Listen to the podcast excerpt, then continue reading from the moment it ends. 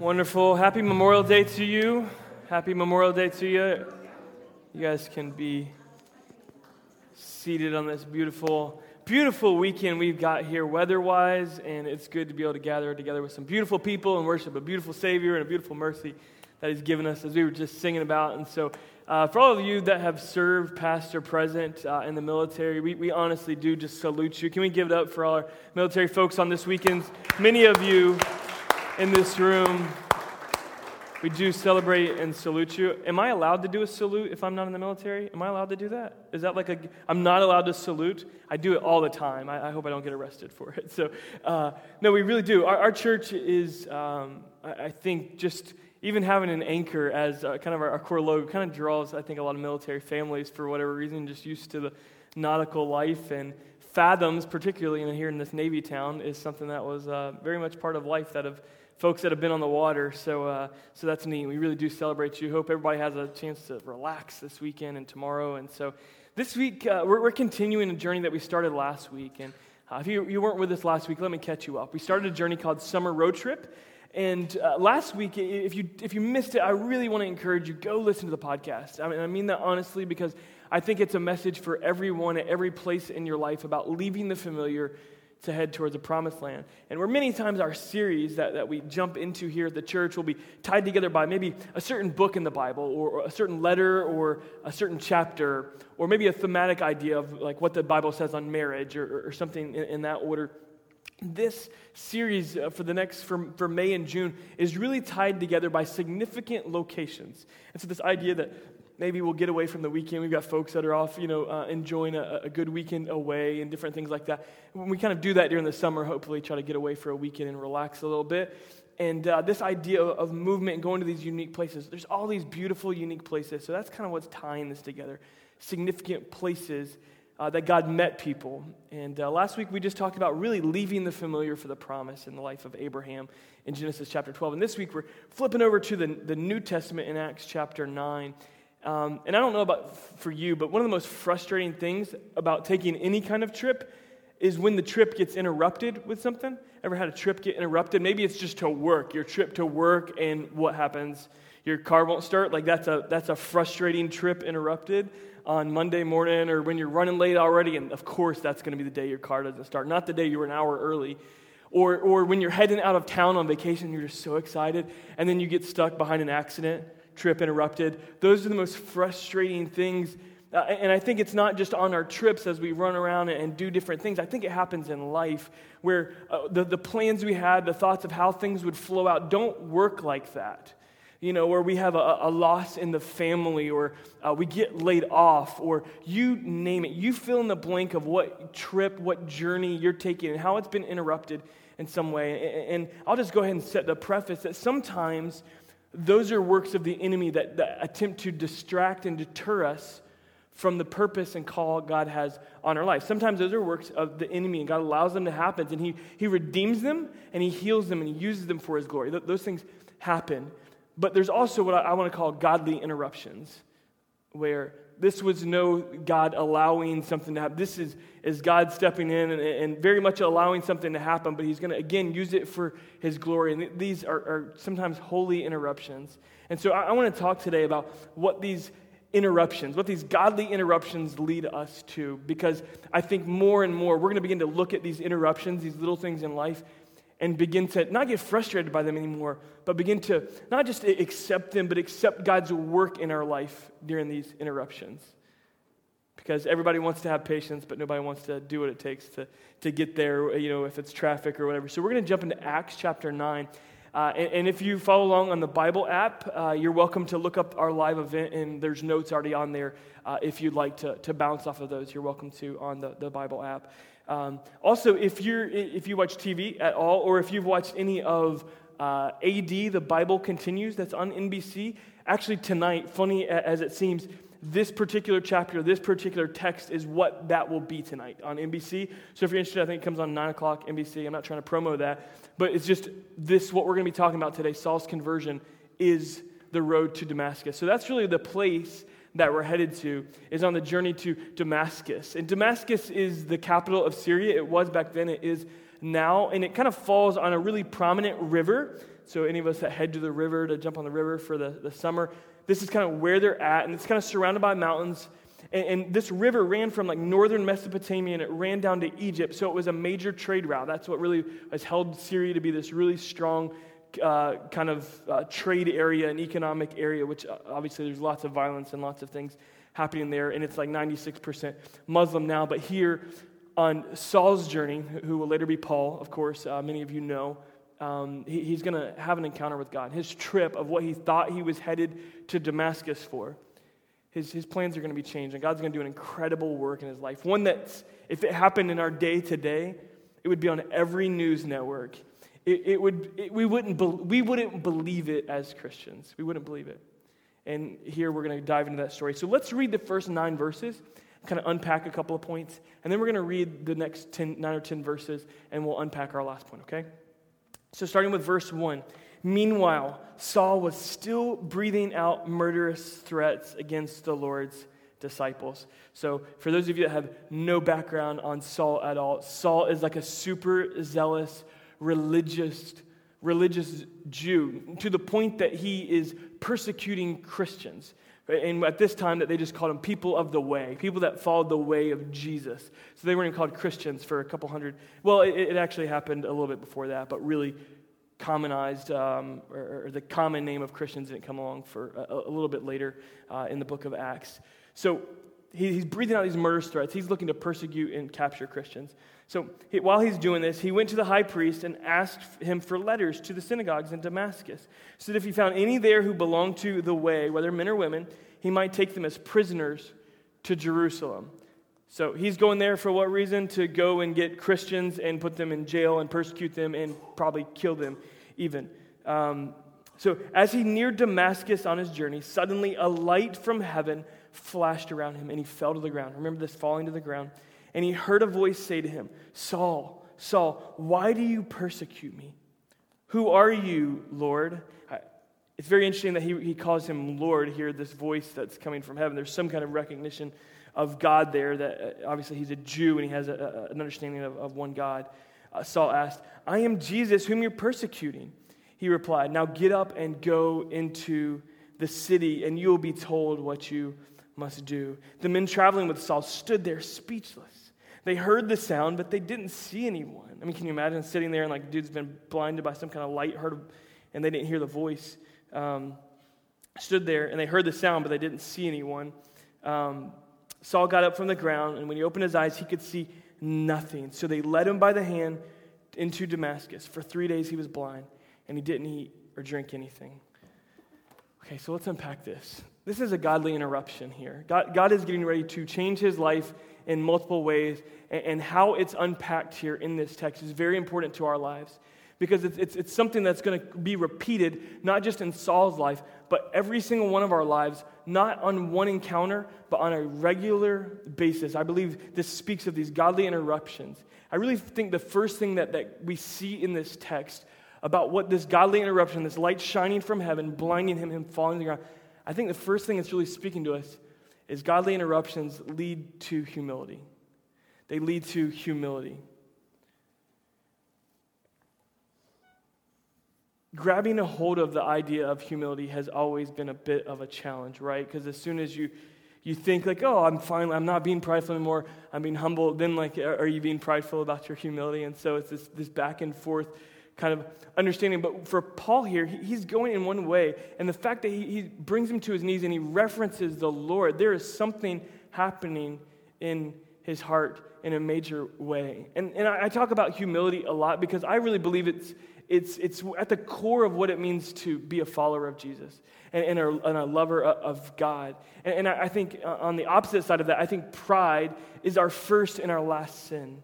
It, it's the sin, the depiction we see of the fall of Satan, you know, falling because he, he thought he could raise above. There's a pride, and he was cast down. And then it, at the end, every knee will bow, every tongue will confess. That pride will be humbled, the knee bowing. Uh, the tongue will have to confess that Jesus Christ is Lord. And so wrapping our, our brains around this idea of humility, I think, is foundational. And, and the big thing that we've got to grab a hold of, about humility, humility is not a destination. It's not a de- humility is not a destination. We don't get there and like, oh, I now I'm humble. Now I'm. It's a lifestyle, and it's a constant pursuit and constant of lowering ourselves. I love how John the Baptist said it. John the Baptist said, uh, "He must become greater, and I must become less." John three thirty. He must become greater, and I must become less. It is a constant lifestyle. We never get to this place of now I'm at humility, and I, and I think all the time, you know, uh, you know, when I just referenced patience a minute ago, maybe we think that, oh, we, we're patient now. Well, as soon as you don't practice patience, you're not patient anymore. So it's a lifestyle. It's a constant thing that we must practice. And the same thing is true of humility. This isn't just something that's coming into Paul's life. This is something that we have to maintain as a lifestyle, that he must become greater, I must become less. And it's not just a matter of like, oh, like, can we actually make God greater? No, we can't make God greater, but it's in our minds, in our hearts, in our lives, we raise him up to the highest place. We raise him up, and, and he's the constant focus of our worship and our affections and our thoughts. And, and it's, it's this place that Paul finds himself. Not only that, and here's the thing, we can either humble ourselves or or, or God will humble us, um, and, and it's either sooner or later, and Um, I think there's really something to the fact of of humiliation, too. I mean, that's where the same word comes from, like humility and humiliation. And so we can get there one of two ways. We can get there by humbling ourselves, and the scriptures tell us that God will raise us up. He'll exalt us from that place. So that kind of sounds better, other than the place that we would be humiliated because of our pride. And I think if, if we were honest, if we really looked into our lives, there's been many times where we've been humiliated by our pride because we refuse to listen to the words God was speaking into our lives. I believe this is kind of the first step in every day that we should step out is, God, be greater. I'm, I must become less. You must become greater. I think this is at the core of what it means here. Not only that, he had a humbling experience. He was blinded, and he actually had to have, he couldn't even continue his journey on. He had to have others lead him to that place. So there's a, a sense of humiliation there. These people that he was leading and he was in charge of, all of a sudden trip and erupted. Uh, he's he's humiliated. He's humbled to the place that he's on his knees. And it, so it should be with our hearts and our minds, always humbled before the Lord uh, in these times. And so if you're frustrated in traffic, hum- humble yourselves and just say, God, what do you what do you want to speak through this? Not God, what, what are you doing? But God, what are you doing in me? What can you do in me through this? Like, what, what else can you purify and refine? Let's go into really the, the second thing I feel like that godly interruptions lead to, and I think it's it follows this one perfectly, is correction. Is correction. I believe that godly interruptions lead us to correction. If we if we look at Paul here, he's got some kind of jacked up views and a jacked up lifestyle here, does he not? I mean, he's going out to persecute and kill Christians. Like, his journey, why he is going to Damascus, is to persecute Christians. There are some things that need to be changed in his life. Can everybody get an amen? Okay, and this is like what we see happening in the Middle East. Maybe we see it happen in really extreme ways, but it certainly was happening in very extreme ways of persecution And, and, and murder and stonings and, and different things that were happening here to the way, the early church.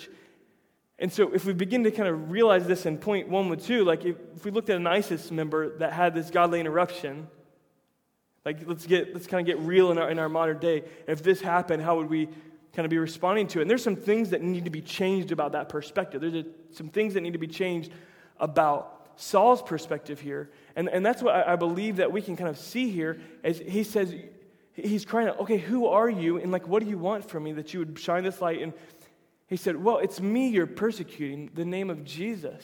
And I think God would want to bring that back to our hearts and know that there's some things in our lives that need to be corrected. He shines the light, and we're kind of blinded from our own sin many times, right? Sometimes we're blinded from our own sin. We don't even know kind of where we're falling short. And it, it takes really leaning into the scriptures, leaning into what the Holy Spirit's saying in our life, leaning into others, leading us into that correction.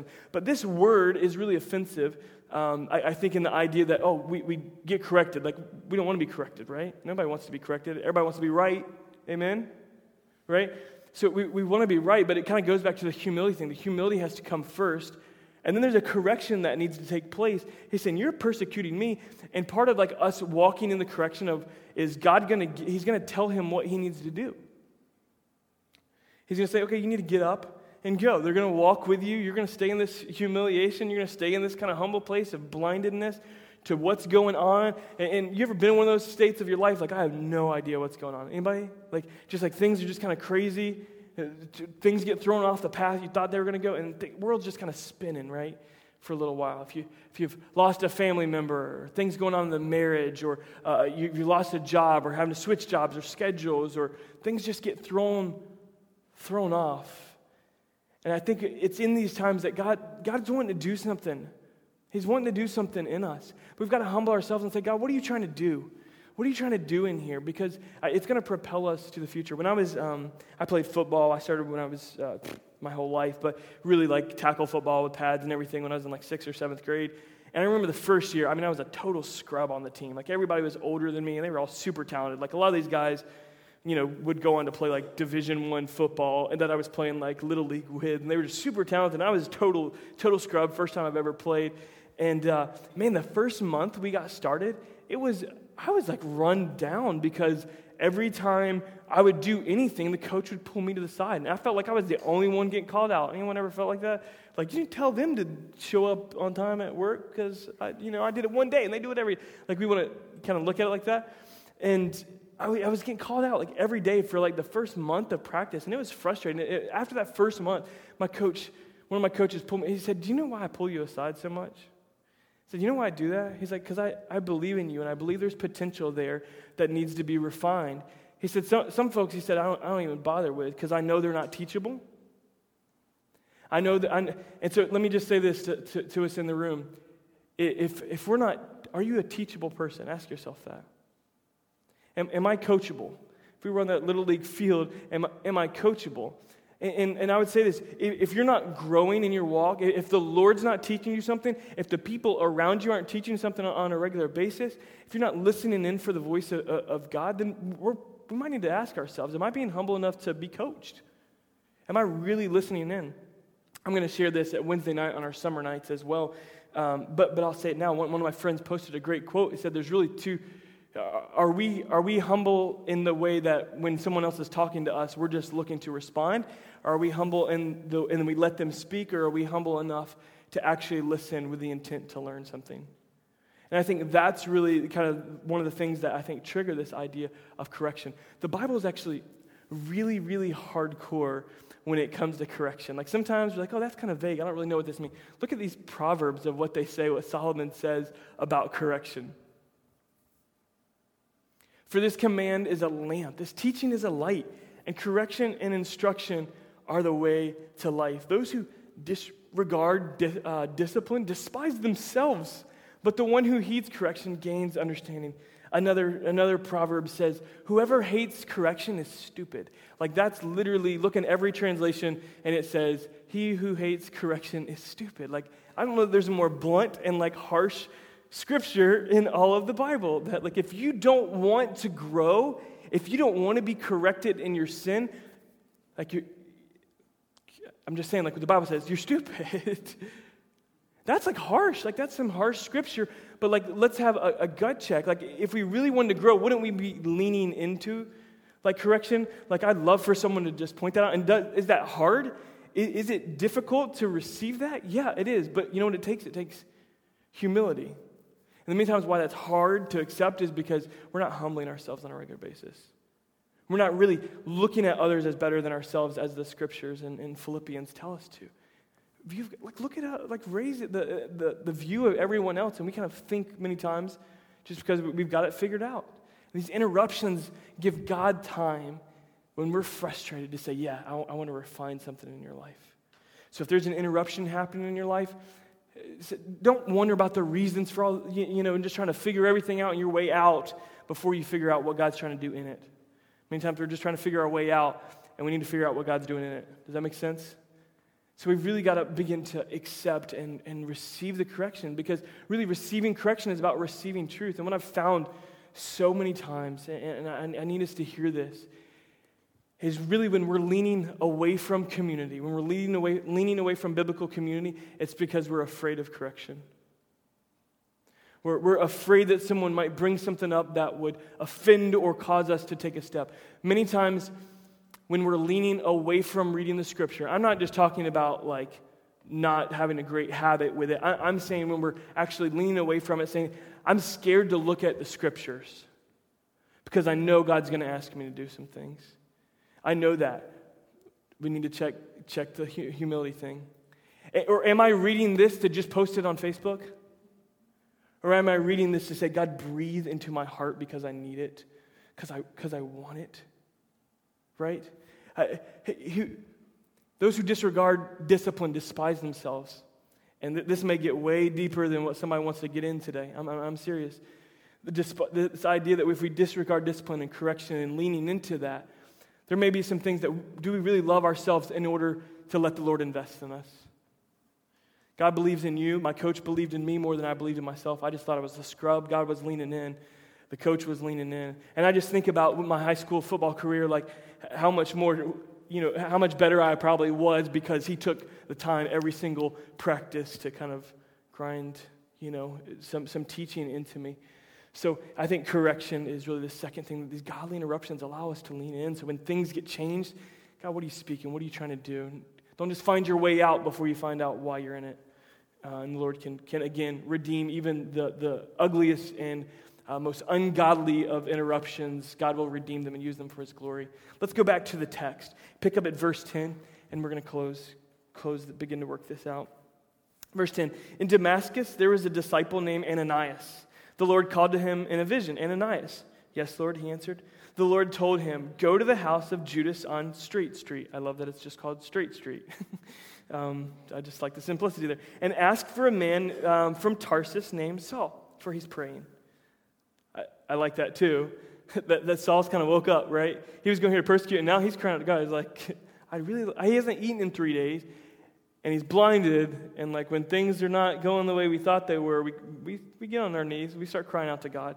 So here he's even praying. In a vision, he has seen a man named Ananias come and place his hands on him to restore his sight. Uh, Lord, Ananias answered, I've heard many reports about this man and all the harm he's done to your saints in Jerusalem. And he's come here with authority from the chief priest to arrest all who call on your name. But the Lord said to Ananias, go, this man is my chosen instrument to carry my name before the Gentiles and their kings, and uh, pe- and before the people of Israel. I will show him how much he must suffer for my name. Then Ananias went to the house, and he entered in, entered it.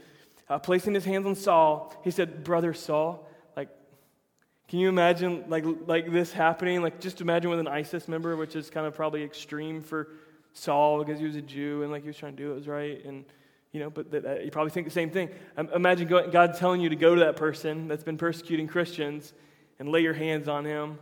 Like, we'd be having some conversation. God, like, I got some other ideas, man. Let's explore the options. Like, that's not the only route we could go. We got to also pray from here. That's like, do the whole extended hand thing. We could do that. Um, yeah, I could think of lots of other ideas. That's not the one I want to go with. And not only that, he calls him Brother Saul when he lays his hands on him. He he is speaking that which God has spoken. He is now speaking it over that person. That God said he's going to use him for his glory. And he's speaking to him and he's calling him brother before he's even received this word. Uh, the, the Lord Jesus, who appeared to you on the road as you were coming here, he has sent me uh, so that you may see again and be filled with the Holy Spirit. Immediately, something like scales fell from Saul's eyes. He could see again. He got up and was baptized, and after taking some food, he regained his strength. If you go back to verse fifteen, you see where, go, this man is my chosen instrument to carry my name before the Gentiles and their kings. I think that really the, the, the third thing here of what God uses these godly interruptions are for is not only for humility, bring us to a place of, God, okay, what's going on? But for correction. I think why God, why humility is so necessary and why correction has happened is to prepare us for our purpose. It's prepare us for our purpose. Many times, again, purpose is a moving destination, right? It's not just a destination, but it's a lifestyle. It's not just, okay, I have this great thing, but it's on a daily basis, living fulfilled in the purposes of God. Not just in your unique calling, but in the greater grand scheme. And here, we see that for, for Saul. He'd end up changing his own name. Many times we don't realize that. God didn't change his name. Paul changed his name because he wanted to walk in that new identity that God had given him. He didn't want to be identified with the old life. He was going to walk in the mission that God had, had given him. And here we find this so powerful that Ananias would walk in this faithfulness so that he could understand the purpose that he has. Like, do, do we understand in this room that, that God's given us all the same purpose? But he's also given us a very unique purpose in our life. And many of us, we walk purposeless. We do. Like, God wants to inspire. He wants to breathe, breathe life into your work life, into your family life, your life as a mom, your life as a dad, your life as a student. He wants to breathe life into it. As an employee, as a boss, he wants to breathe his purposes into it. An inspiration that we don't live with and we don't get to embody many times, but God wants to breathe that in if we'll allow him today. And part of that correction is so that he can propel us into our purpose. Saul was not ready for what God did him. He was not expecting it to happen. It was an interruption. It was an interruption that God had planned in order to humble him, begin to correct something in his life, and he made a one eighty. He really did. I mean, he got baptized, he got filled with the Spirit, like he was out preaching, like the next, like after a few days of hanging out with the disciples, he was ready to go. He was in the temple, and people are like, dude, what's what's going on? This is, you, you ha- I don't get it. You're, you're the same guy that was like coming here to kill people. We heard about it. This idea of purpose is so uh, instrumental in our lives. I, I love what Ephesians two, verses eight um, through ten say to us right here. Uh, if you want to turn there, Ephesians chapter two, um, verses eight through ten. Crosses over here. Uh, For it is by grace you have been saved through faith. And this is not from yourselves, it's the gift of God. Not by works, so that no man can boast. That sounds like something about humility, so you can't boast. This isn't because of you. For we are God's workmanship or craftsmanship, created in Christ Jesus to do good works, which God prepared in advance for us to do. He has work for us to do, and we can get caught up in that, but it's got to start with humility. It's got to start with humility and allow the correction that God brings into our life and to lean into it, that he may propel us greater into our future. You're in this season for a reason. You're in this space right here in this room for a reason. God's wanting to refine some things in, in our lives. He's wanting us to humble. If you've got some interruptions that are happening, I, I wouldn't be surprised to see some interruptions happen in your life this week. Maybe not major ones, maybe just little ones, and that traffic is an opportunity for God to refine patience in you because you're going to need it. You're going to need it more and more. Uh, it's, it's been a few years ago, but it feels like it was just, just yesterday. I was in South Australia, and we went to this little town called Hawker in South Australia. And Hawker is like a ghost town, like it really is. It was just strange. We went into this one Uh, one little cafe there in this small little ghost town, and it really felt like this old saloon out of like some movie. I mean, seriously, that's like the, the decor, everything was just caught in time from like one hundred years ago, it felt like. And it was so just a, a crazy, it was a very cute, like quaint town, but so small and kind of like, you know, like I said, ghost town or something. And and we went to a, a, a guy that uh, in the in the town that uh, the missionary we were, were going with, Um, new, and his name is Jeff Morgan. And so we go into this thing, and it says Welpina Panorama outside. And so we, we go in, and, and just to kind of set the stage, we're in South Australia, which is just kind of beautiful mountainous landscape everywhere, but it's like desert. There's you don't see green much at all. Um, I mean, there's just little shrubs here and there. And every corner, as we're driving through this, we drove probably eight hours in, in to, to be with the Aboriginals. And every time you turn, make a turn, it looks like the exact same thing, but it's such a un- unique kind of landscape. And every mountain has its own kind of ledges and height, and, and it's just absolutely breathtaking, but all the same, too. So we go into this place, and his name's Jeff Morgan, and we come to find out he was ba- he had just found out he was diagnosed with cancer a couple of weeks before this, and, and we had prayer with him over, over his cancer, and to my knowledge, like he, he was, act- last time I heard, he was doing really well, and and uh, was in remission, so thank God for that. Um, but he he was a world-renowned panorama artist. I don't know if you know what I, what I mean when I say that. It's like these really giant kind of portraits that they would paint. This this one that he was most well-known, he's on like the International Council for Panorama Artists or something. He's like really well-known, had been recognized by continents and countries as one of the foremost. Pan- and it's in this middle of this ghost town, just on the middle of our, you know, just journey here. And we go in, and there's this place that he is most widely known for, this panorama of the Flinders Ranges, the mountain ranges that he had painted. I can't remember the exact time period, but it took him like ten or twelve years of about twelve to fourteen hour days, pretty much nonstop, three hundred sixty-five days. And it took him like ten to twelve years. So just to get the the gravity and enormity of the amount of time that this guy spent on this one masterpiece, this incredible time that he spent on this. So you go in, and, and like you have to pay extra to go in this room because it's like it's a big deal here in this ghost town. So we go in, and there's a like a stairway up, and it's literally a three hundred sixty degree panorama all the way around you of this portrait that he spent ten to twelve years on.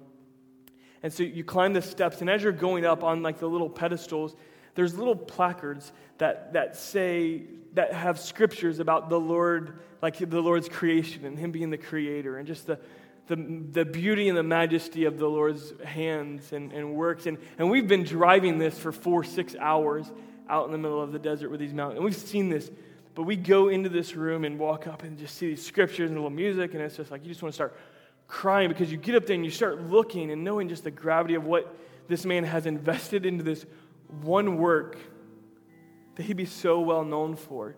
Just mind-boggling. It was still, I mean, I just get kind of the goosies thinking about it because it was just so overwhelming, the beauty and just the work that he invested into this.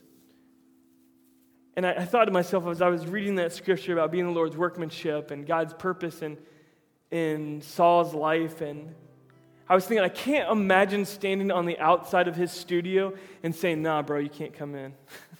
Like in the middle of that while he's working on this masterpiece, he'd be like, no, man, you can't come. I can't imagine the conflict that would happen there because his passion was so evident in this masterpiece. His love to do this, it was his purpose, it was fulfilled in this. I can't imagine standing on the doors, locking them up, saying, no, you can't come in. But if you really think about it, isn't that what we do with the Lord many times? We're his masterpiece. We're the creator's masterpiece, and we just need to let him work. We need to humble, ourselves, humble ourselves and just say, God, just come in and work. Just come in and work, God. Just, just do a stroke today, and this interruption and what I thought it was going to be. God, just, just paint some more mountains. And just the beauty of your majesty comes out, and it's just an overwhelming and, and And I think about that with Saul's life, like people that, again, those guys that stood there, they heard something, that they didn't see anything, and they're just overwhelmed and like speechless. I think over the next few days, like I'd like to hear their perspective five, seven days later, two months later on this guy that they were walking this journey with. They knew him before, and now they're seeing him walk in the new creation, walking in the life that God has for him, the purpose that he has for him. I just want to pound to us today. These these things are, are not just, okay, we get our purpose now. Okay, no, I need correction just in, in this season. No, like, or humility, and I finally reached it. No, it's on a constant basis. It's a lifestyle of a believer to be humbled, to be corrected by the words of Scripture, by the Spirit, by the people of God that he brings into our lives, that he might propel us into our future. We are stunning our growth, and we are denying the purpose that he has for us when we're denying the ability for us to be corrected and to learn and grow. We're denying that purpose. We're, we're, we're not allowing ourselves to get to a fully formed masterpiece. There's just smudges all over the place. It's just like blobs. Can you imagine going in there at year two? You couldn't see it for that panorama. That's where some of us are in our lives, and we're always going to be just a work in progress. Let the creator of the masterpiece do his work today. Let's stand. I'm going to pray.